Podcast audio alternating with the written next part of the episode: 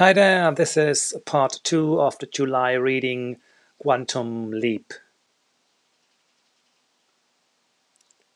However, if this energy meets open and understanding hearts that have been following the flow of energy and the light of the new time for a long time and have learned to adapt and to realign themselves again and again, for those, it is possible to take a quantum leap forward this month.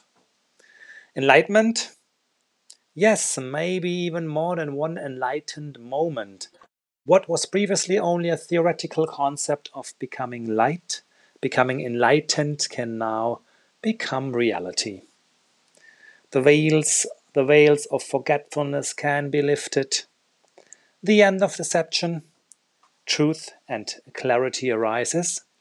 The search is over, fulfilling in being you, fulfilled in completely being in the here and now, blessed in the present moment, and being one with everything that is unity.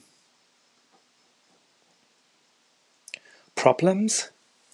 Yes, there will be there will still be problems, but they will appear in a different light and you will be able to deal with them in new ways. So it will be a very multifaceted month and everyone will experience it differently. What is certain, however, are the enriching moments that come with the possibility to heal deep wounds. If you can just stay grounded and center yourself so that the compassionate light of the new times can do its job. Because the key is to take responsibility for your own energy level, a kind of leadership quality that at first has nothing to do with the outside world. A continuous management of your own inner light and love level and to keep that at an appropriate height. And if you have mastered this, then it is a perfect prerequisite for lovingly leading in the outside. Everybody in their own way, in accordance with their own soul vibration and soul development. With this in mind, I wish you a vibrant July and only the best for you and everybody involved.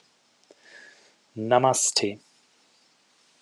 Dates for your diary might be the full moon, Sunday, 5th of July, and the new moon, the upcoming new moon on the Monday, the 20th of July.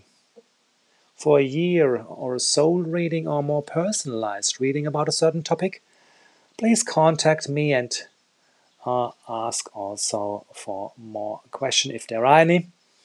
Uh, take care, guys, and have a lovely month. All the best for you.